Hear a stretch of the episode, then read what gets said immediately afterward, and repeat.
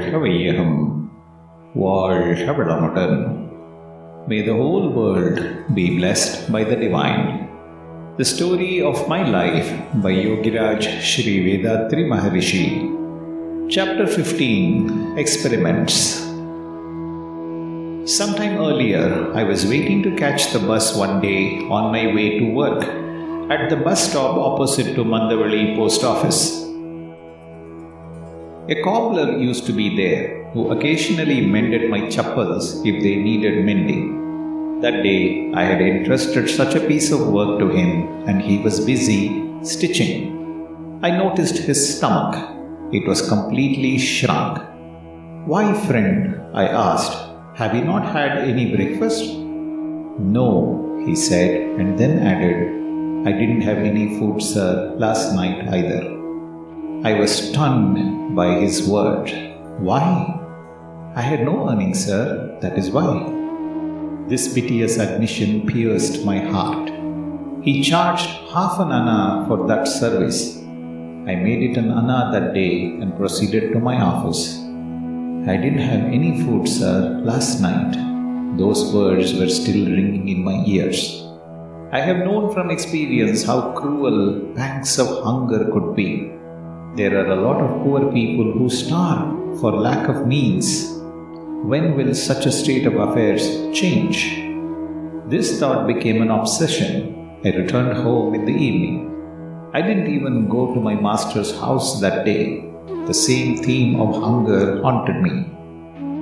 I came to a decision. While so many among the poor can afford only one meal a day, and some go without even that, why should I eat twice a day?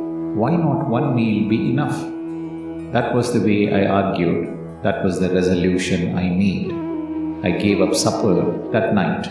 The next day, I told my sister that I didn't want my supper, that I was observing a vow like this for some days. When I rose in the morning, I had the sensation that I was light as if I were flying in the wind. I would wait a short while, clean my teeth, and take my breakfast. Then only would I find strength slowly returning to my limbs. I decided to set this right. In the evening, I started munching a quarter anna worth of groundnuts. In about 10 days, I was restored to normal. I got over the urge for supper when evening came. But the thought kept recurring what should I do to get the world rid of poverty for good? What is there I could do? Thus I dispensed with my supper from, from my 23rd year onward. That training had held firm to this day. When friends insist, sometimes to please them, I accept some light refreshment, that is all. My supper continues to be what it has always been a glass of milk. About eight months after our marriage, my brother developed hernia trouble. He could not work at the loom anymore. I kept a large establishment.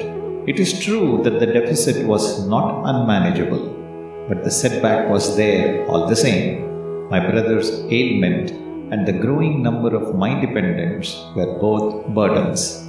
The only possible course for me was to work harder than ever. Three years passed. Deep within me, I was happy whenever I thought of the special blessing that has been conferred upon me.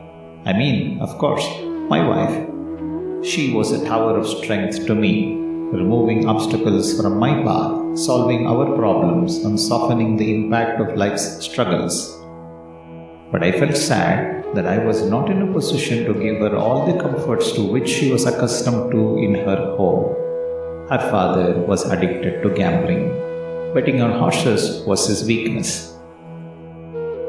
Deaf to all advice, he lost everything and became quite poor. His income dwindled since he could not devote as much attention as before to his profession. It was at this stage that his daughter was married to me. Those who are born poor develop fortitude, but for those who have seen better days, poverty is really painful. I had hoped that by marrying me, she could get back some of the comforts she enjoyed in her younger days. But unfortunately, my financial condition was not good enough to put an end to her trials. She, on the other hand, was never a victim of self pity. I never once found her bitter or in a complaining mood. She did not spare herself. She gave her full cooperation in improving our lot. Ours was plain living. To each of us, the other was really an asset. In this frame of mind, we carried on, doing our duty in perfect contentment. I was now 27. I hit upon a plan. We could settle down at Guduvanjeri. Village life is cheaper. A railway season ticket cost only 9 rupees a month. If I brought two measures of milk with me, any hotel in Madras would take it, and there would be a profit of 15 rupees a month. That would take care of the railway fare too. Such was the trend of my thoughts. The postal audit office in which I was employed had a canteen. I met the secretary of the canteen, told him of my scheme, and asked him to take two measures of milk from me each day. He agreed to my offer with pleasure. They found the quality of the milk to be good and the coffee prepared with it quite tasty. They ordered four measures more. The very next month, I took my family to Guduvanjeri. I fixed up a house. The rent was only a rupee and a half. Although the roof was leaky, we found it a bargain at that time. I now made a profit of 50 rupees a month on my milk sales. In my office, they were buying guard files for pasting and preserving vouchers from dealers in the city. Now there was a proposal to manufacture them with waste paper available in the office itself. An office superintendent personally interested in me, told me this was a profitable source and that I could bid for the contract. There was, however, one condition. I should furnish a certificate to that effect that I was a qualified binder. I was prepared to meet this condition. I caught hold of a bookbinder and learned his craft in just one week, sitting at it day and night. I demonstrated my newly acquired skill at a printing press and obtained the required certificate. Thus, I secured the contract from my office.